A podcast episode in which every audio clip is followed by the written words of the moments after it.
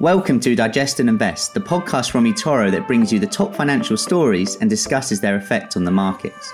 The content that will be discussed is intended for information and educational purposes only and should not be considered investment advice or investment recommendation. Make sure you understand the risks involved in trading before committing any capital and never risk more than you are prepared to lose. Past performance is not an indication of future results. And now on to the podcast.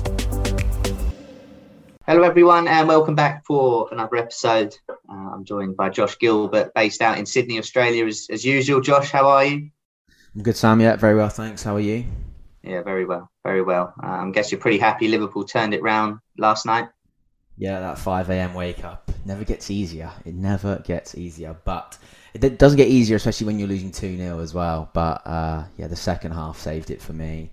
Um, yeah, very excited, and I will hopefully be in the UK during the Champions League final. So I'm going to do my best to get to Paris as well. So yeah, that'll, that'll be worth it. And no 5 a.m. wake up yeah. to to watch that game. Um, so yeah, they rewarded you for the early start. Uh, yesterday. Um, this week, well, I, I, guess to start the week in the UK, it was bank holiday, so we were off. So I was keeping one eye on the markets, but not really focusing too much. Um, and then came in Tuesday or, had a little, look at the markets on Monday evening and saw flash crash. Uh, did you hear about the, the flash crash on, on, on, Monday? I mean, how do you think you you sort of explain that to your boss that you had bought or sold more than, than you had planned and ended up moving the entire equity, equity market globally? Yeah, I'd say that's not going to be easy to explain, is it? Just wandering over to your manager's desk. Can I have a Can I have a word? Um, or just ma- popping popping the trade in and nipping nipping out, grabbing a flat white and coming and coming back to the whole trade desk in absolute pandemonium because you just sent the whole market crashing. But I guess at least he sort of realised he'd messed up and, and they fixed it sort of straight away. But I doubt he's going to be at the top of the list for a promotion anytime soon. But yeah, it's just it's just mad, isn't it? It just shows you how one person and you know could just move a market like that. It's just yeah, it's crazy to think. Yeah, it's madness, absolute madness. I mean, it, not, nowhere near this level, but in terms of getting into a position that someone didn't realize, my old boss, um, I think this would have been back in the late 90s or early 2000s was, was trading uh, in London on the bond market. And he uh, he had a, a, sandwich at his desk and took a took a bite into I think it was like a chicken a BLT or chicken sandwich or whatever right? And as he's taking a bite a bit of chicken has fallen off out of the sandwich onto his mouse and had bought like hundreds of thousands worth of, of uh, futures contracts on on some sort of bond. Uh, and it only, you know, those bonds back then would move like one tick an hour, so it wasn't uh, it wasn't chaotic. But obviously, had to you know get in and out as quick as possible. But just goes to show, just eating a sandwich could uh, could get you into a trade, which is madness. Absolutely. Desk. Yeah, don't eat your desk. Absolutely, absolutely. Um, although I've missed so many opportunities day trading when I've needed to leave my desk. Um, so you can understand why people stay there. Um, for the podcast this week, uh, we, we, got to talk about the Fed. Got to talk about the Fed. Their meeting, of course, uh, tonight. If you're listening Wednesday, and if you're in the UK, uh, 7 p.m. Uh, let's talk about reopening stocks too uh, and their earnings, and then wrap up with a, a, little crypto update as we haven't done one in a while. Yeah, yeah, absolutely. Those are the, the main talking points of the week, so can't go past them. So I think that's only right that those are our, our three for the week. Yeah, perfect. Well, let's let's start with the Fed then. I think we we've got to, and, and you know, if you were to speak to anyone, they was they were saying to you, what's the the main thing going on this week? And that would be the answer, wouldn't it? From a scheduled point of view anyway. Of course, when you review the week, there could have been something else. But uh, you know, what we what we keeping an eye on, what we you know focusing on for for this meeting. Mm-hmm. Well, the first thing I want to start with actually, and I saw a tweet about this earlier, and I completely agree with it. And it was basically someone saying, "Can we stop saying basis points? Can we just go back to just putting it in percentage?" Oh yes, you know I would be all for that. Absolutely. Yeah. I think you know, just uh, like people are like, well, what is what is basis points? To be fair, I've even you know I use basis points sometimes because I think it's the right thing to do. But no, not anymore. I'm going back to percentage. Uh, it's easier. But Yeah, it, look, it's been the week of our central banks. They're, they've been the focus. Um, the RBA, so the Reserve Bank of Australia, they lifted rates yesterday for the first time in over a decade um, with a 0.25% uh, hike. Um, and that was higher than most economists were expecting as well. And um, and then, as you mentioned, we've obviously got the Fed later today, and, and the expectation and, and what the markets are bracing for is um, is is the Fed the first sort of um, you know 0.5 percent hike, uh, which will be the biggest hike from the Fed in, in over sort of 20 years, and and ultimately a, a more hawkish Fed um, that we that we've seen. You know, the markets are like I say, have sort of priced that in, and I think there's going to be very little chance of a surprise. Uh, looks like at this point in time we're about a 98% chance of, uh, of, of getting um, of getting that that hike. So we will see. But look, I think markets are also pricing in a lot of rate hikes as well. You know, when it seems that have we possibly reached that peak inflation? I think that seems to be the sort of the consensus on on Wall Street right now that that's that's where we are. Um, what that may do is it may see the Fed sort of shift away from the sort of the, the aggressive the aggressive the aggressiveness of hiking rates, given that the market is already priced in of a lot of hikes, as I mentioned. I think if we do start to maybe see uh, maybe a more dovish tone, maybe it might calm markets slightly. Jay Powell has left the door open and has already said he'll be flexible with rates as well um, in that sense. But for context, you know, markets have priced this sort of this cycle to be 3.5% at the end which is which is huge. Um, after today's meeting, the Fed watch tool, and, and this is really interesting. This this um, this really got me earlier. So after today's meeting, the Fed watch tool has a 98% chance of the target rate being between 150 to 175 basis points. I said it, uh, 1.5 or 1.75 percent. That would mean we'd see at least a 75 or 0.75 percent rate hike in June with the July meeting then showing that there's an 87% chance that interest rates will be at 2% at that time. So that's a really quick change from where we've been. Um, you know, but that sort of 3.5% number is then well above the Fed's sort of neutral rate estimate, which is 2.4%. This then raises the risk of a sharp slowdown of the economy, and then is you know we've then got to talk about recession fears. Um, you know that then comes in. So I, you know I'd like to see you know, in the meeting today that maybe they take a slightly more dovish stance, um, just to try and you know calm markets a little bit because as I say, markets are now pricing in that sort of 75, uh, 0.75% hike in in June, which is is really interesting. But however, despite all of this, you know, we're constructive and we think that sort of recession um, can be avoided. Um, we think that we're sort of near the, the, the sort of the peak Fed fear, if you like. Um, you know, we, we don't think it gets much worse than this in terms of that that sort of interest rate fear, um, especially as I say with with inflation set to, to sort of cool. Um, you'd be surprised if it continues to, to sort of get worse from from here. And then how do we how do we sort of manage that? Well, we think you know sort of equities can sort of weather the volatility even as Fed raise as as the Fed raise rates look towards sort of cheaper sectors in this time. Um, so energy, obviously, you know, can look for exposure through something like the XLE.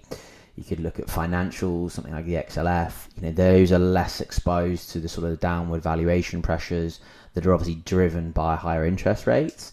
I mean, if we look specifically at banks and financials, they obviously tend to perform well in rate hike cycles. That's then because you know higher interest rates are generally beneficial to the banks obviously, especially for the banks, it allows them to earn more net interest income. Obviously, then um, bottom line is they're going to improve their profit margins. So, um, you know, those are the sort of the areas that, that we sort of tend to look at. And I guess as well, you know, in times like this, if if investors were clever to lock in sort of maybe lower rates as well, it's a great time for those borrowers who may be locked in lower rates that were maybe buying uh, real estate. You know, we tend to see sort of real estate rise over this period. And if you locked in that low rate, then you're going to see a benefit there as well. But of course, you know, as we know, inflation's obviously eating into uh, into those sort of cash savings at the moment. It's costing you a lot more to do anything, uh, whether that go be whether that be going to the shops, um, you know, or or just going out for a coffee. But I think. Yeah. Um, as well as that, investors, I think, you know, at this time, as well as those ones I've mentioned, quality stocks to their portfolios. We want to look for colossal balance sheets, high profitability. We want cash rich businesses, those that are maybe, you know, haven't got you know, debt ratios that are too high. And those companies are going to navigate difficult periods in the market and often will show resilience as well. Yeah, well, it's going to be an interesting, interesting meeting. Yeah, I, I, I'm with you. I think it will be less hawkish less hawkish than the, the market's expecting. The market is expecting a lot this year. So that might provide a little bit of relief. And if we go back to, I think it was the 16th of March, I think it was the 16th of March for everyone to check out on their on their own charts. And you look at the reaction from that Fed meeting and, and equities went high for a couple of weeks, if if not more, uh, globally, right? And, and Bitcoin too, and, and crypto too. So there's that opportunity potentially for a relief rally today. And the market needs it. I think if the Fed were to turn around and and and show that they were actually more hawkish than the market's expecting, uh, the market's really not going to like it. And as you're with, you know, you look at the the the Nasdaq or the S and P or the Dow near enough the lows of their years, those big support levels aren't going to hold. So yeah, super important meeting. I think we're going to see less hawkish, but as always, it's a trade what you see, not necessarily what you think. And you know, are we actually going to get to a point back end of the year where people start talking about the lowering of rates. And I suppose if you go as high as possible, it means you can come down from something um, as well. Uh, next up, let, us talk reopening stocks and, and, what to keep an eye on this week. Um, but before we talk about you know some names in particular, what you know what exactly do we even mean when we say reopening stocks or reopeners? Yeah, it's probably a best place to start. Um, I mean, look, essentially, when we're looking at those sort of stocks and we say reopeners, we're looking at those that directly benefit from the reopening of the world um, and ultimately the easing of, of global restrictions from the pandemic. Um, so if we're going into specific, you know, airliners, cruise liners, hotels, casinos, etc., um, you know, those sorts of names. I mean, a great example, eToro's smart portfolio travel kit that offers uh, over 48 stocks that provide exposure to sort of the reopening. You know, so you've got Boeing in there, you've got Marriott, you've got Airbnb, you've got Delta, you've even got Disney. You know, so it's not just sort of one specific sector. We're not just looking at hotels or something like that. You know, you've got from manufacturing to Boeing, you've got the middle, you've got Marriott and Airbnb, you've got actually the flights in Delta, then you've got Disney to the parks, etc. Um, you know, and reopeners, the, they've been out of favour. Um, they've they've been sort of depressed. Uh, their earnings have been depressed, but starting to recover, and ultimately their their, their valuations are cheap and, we see reopeners as part of the sort of the cyclical side of the market that we're positive on right now.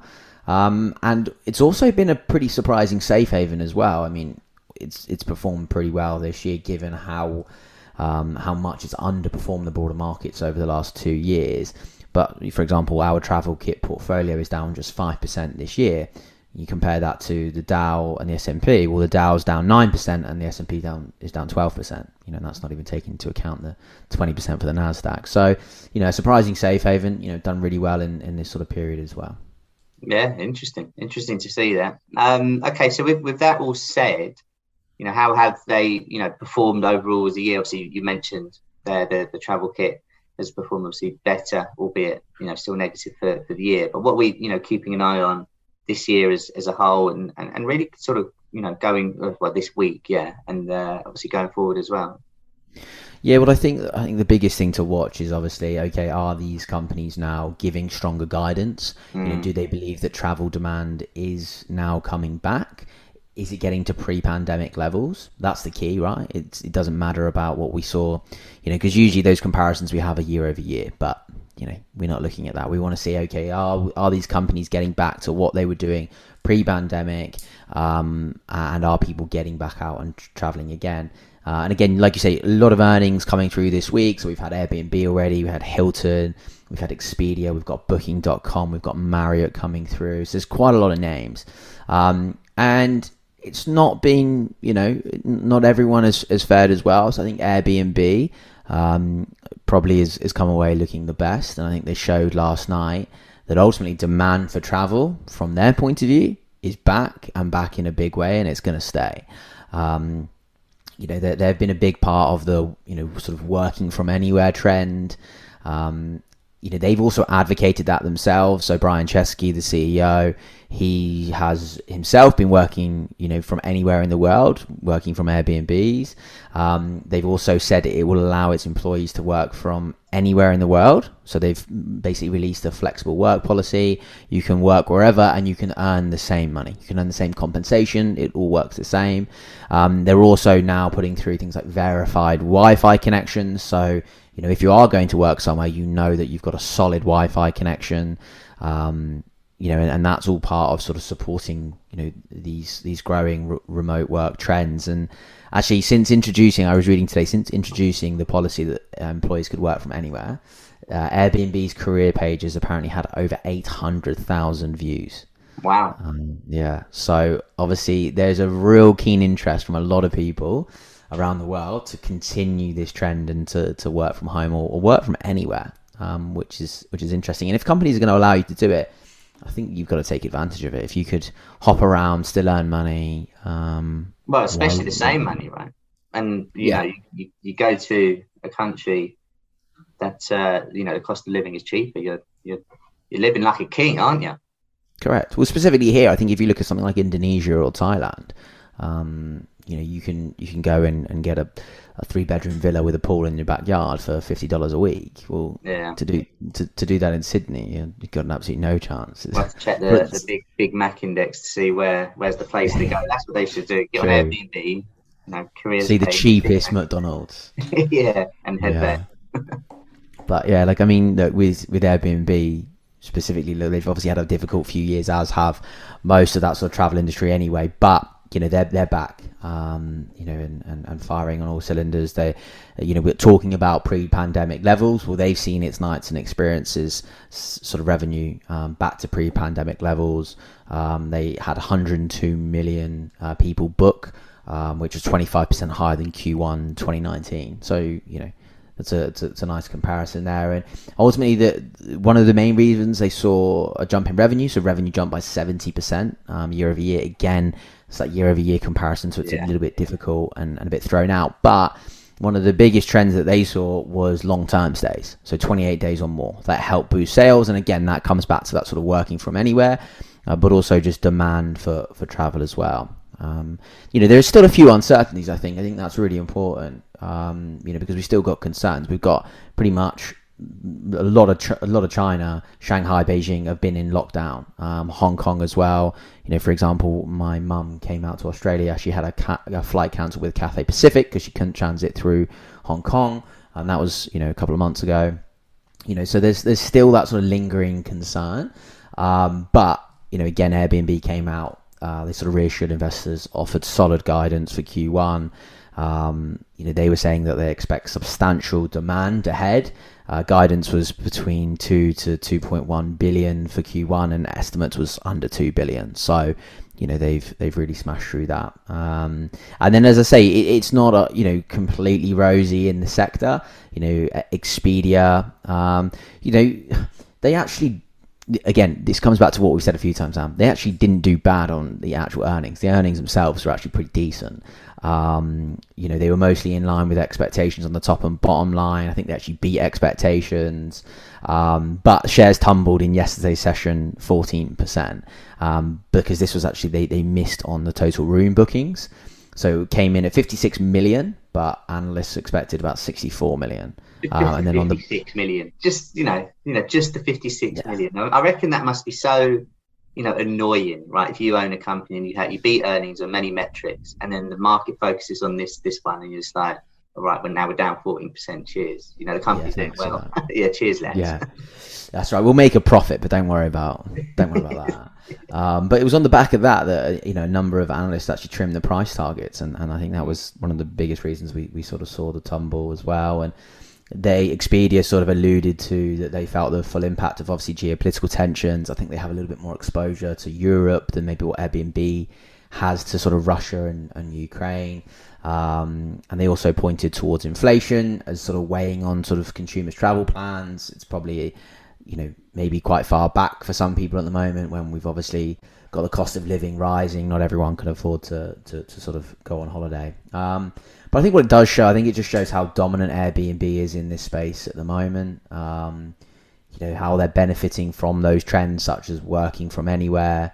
You know, and it's going to take probably a little bit longer from maybe some of some of those more traditional names like Marriott, like Expedia, to to, to really sort of get back to pre-pandemic levels and to start seeing revenues continuously soar. Um, you know, because I think if you look at Airbnb, I would sort of see them as a bit of a tech company rather than just a travel company at the same time. You know, they're not just booking hotels; you've got experiences, and you know, I imagine they'll they'll include a lot, lot more uh, in the future. But again, it's also interesting, a bit like Uber and those other names. They they own known real estate and one of the biggest travel companies in the world. So yeah, well, I mean, there was a really good tweet. I'd, I'd, encourage people to go check it out. Brian Chesky, the CEO of Airbnb, sort of tweeted, didn't he? Did a did a really good thread of his quarter one results and talking about you know where they were two years ago and what they've done to turn things around. It was really you know quite eye opening to see that there that uh, someone was using you know Twitter to to get that message across. Uh, and you mentioned Uber there. You know, I would I'm not a massive fan, I have to say, of shorting a stock. not not saying it's like immoral or anything like that, but I'd rather you look to look to buy something else instead of selling it. Uber might be one that I would sell just because in London you just can't get one. You really? just can't get one at the moment. Well, I can't because if I go into London, I, I, I you know, it's a, it's a 30, 40 minute journey out mm. of, of London. And they, of course, can see where the journey's going before. And they're like, no, why would I leave London? Why would I leave London? So it would be, yeah. it would be a painful short because it would just be purely emotional and it probably wouldn't work. But uh, I'm fed up. I'm fed up with it. So I got a black cab last week and paid probably like three times the price. But yeah, yeah. Well, earnings are tonight, so maybe maybe you know put your money where your mouth is. But no, I actually I put I, I did actually do a tweet today on on ride sort of hailing stocks because um, they've not had a good time as of late. Lyft reported earnings last night. Um, shares are down twenty seven percent after hours. Not sure what it's doing sort of pre market today, but probably the same. Um, offered weak outlook. DiDi shares 85% down since IPO on the US markets. They were down another 6% after hours as well because they're getting probed on the IPO. And then Uber, as you said, down 30% now year to date. And they've got earnings tonight. So, yeah, it doesn't, you know, Outlook doesn't, doesn't well. No. No. And it's, it's quite interesting and a good lesson for our, our listeners here. You know, you mentioned Lyft there down. I can't, you know, remember the exact figure you said, but I was just looking at Uber down 4% today, and that's a follow through from that. That's like, okay, well, their earnings are really bad. We're now expecting bad earnings from, from Uber. So, you know, if we do get only a little bit worse earnings from, from Uber, you've got to bear in mind a lot of that's probably going to be priced in. But uh, yeah, like you said, earnings out tonight, so I'll be keeping a close watch on that. Uh, let, us let's, uh, let's talk crypto then. You know, how do you how how are you seeing things at, at the moment? Yeah, the the market has um, sort of plateaued. I think would be a nice word to use. Um, mm. But there's been a lot of news around sort of crypto. Um, you know, some positive, some negative. You know, but I think once again, sort of, you know, Bitcoin does continue to sort of show resilience given its sort of risk status as an asset. Um, but the broader sort of crypto market has sort of seen some declines this week. Altcoins have sort of really seen the brunt of sort of those declines. Um, you know, there are a lot of those assets are selling off again, very similar to you know when we look at the Nasdaq, right? We've got those tech stocks, um, you know, those smaller cap tech stocks that are selling off. I say smaller cap. I just don't mean trillion dollar companies like Apple. Um, you know, and that's the same in the crypto market. Um, you know, the, the, those assets are down. We look at Solana down 51% year to date, Cardano 43%, Avalanche 47 uh, etc. And then if you look at sort of Bitcoin, only down 19%, Ethereum only down 25%. So, um, you know, again, very similar to you know the stock market. Those big names, stability, they tend to perform well. That's where you know investors are going to move to and turn to in times of uncertainty, like we're getting. Um, so look, there's been you know, a bit of positive, bit of negative news around. You know, crypto prices have felt the full effect of the tech sell-off as well, rate hikes as well. You know, again, in a sort of a hawkish stance from the Fed, investors are going to rotate away from those risk assets, um, of course. So, uh, as I say, I continue to say that I do think Bitcoin is continuing to show resilience, and I think that's really, really positive. Um, but I guess on the positive front, you know, to, to put a nice spin back on it, you know, we, we've had some really positive news over the last um, sort of week or so. The biggest probably being Fidelity you know, who announced that they would now be allowing investors access to Bitcoin as an investment option through what is in America called a 401k, which is retirement accounts or pension, super, whatever we want to call it. And I think that's a significant step. Um, you know, Fidelity is the largest retirement plan provider in the US. Um, those plans represent about 2.7 trillion in assets under management. So you know, it's a lot of money that then you know can can flow into the Bitcoin market. Look, I don't think it's going to be as easy as they turn the tap on and you know we see billions of dollars flow in. I think that's going to take a lot of time, um, but it's a it's a step in the right direction. You know, we we had BlackRock. Um, last week, they've recently now launched a, a blockchain ETF. Um, and then we had Goldman Sachs. They offered its first Bitcoin back, backed loan. Um, you know, the loan allows for bit, for a Bitcoin holder to borrow fiat currency, um, such as US dollar, obviously being Goldman Sachs, by fronting up their Bitcoin as collateral to the bank. So again, another step in the right direction. I think this just shows, you know, I just spoke about three names there and three huge names on Wall Street and showing further signs that we're seeing increased interest in crypto from Wall Street institutions. Not small Wall Street institutions, massive institutions, some of the biggest in the world. BlackRock, the biggest asset manager in the whole entire world. Goldman Sachs, arguably the um, you know, the largest investment bank in the world. Uh, and then obviously Fidelity, the largest retirement fund provider in the US. So you know these aren't these aren't sort of little ticks. These are big ticks, and again, they, it will take sort of time, you know, to, to come to for the for the market to sort of really accept this. And when we're in this sort of negative stance, no one really cares about this type of news, especially when there's fear in the market. Good old Warren Buffett will, will tell you what to do when there is fear in the market. Uh, he's done all right this year as well, to be fair. Um, but yeah, it's uh, there's there's a lot of positive news out there as well. Um, I guess the other news as well, probably to talk about, is is maybe on the NFT front. We had Yuga Labs. Uh, those are the guys behind the Bored Ape NFT series. Um, they rolled out its new metaverse project on the Ethereum blockchain. Um, and then again, maybe some negative news on that front. We had some serious congestion on the Ethereum network, and we saw a record high uh, Ethereum gas fees. Um, so users uh, who were buying the metaverse land paid over 175 million US dollars in gas fees to purchase only 320 million dollars worth of NFTs.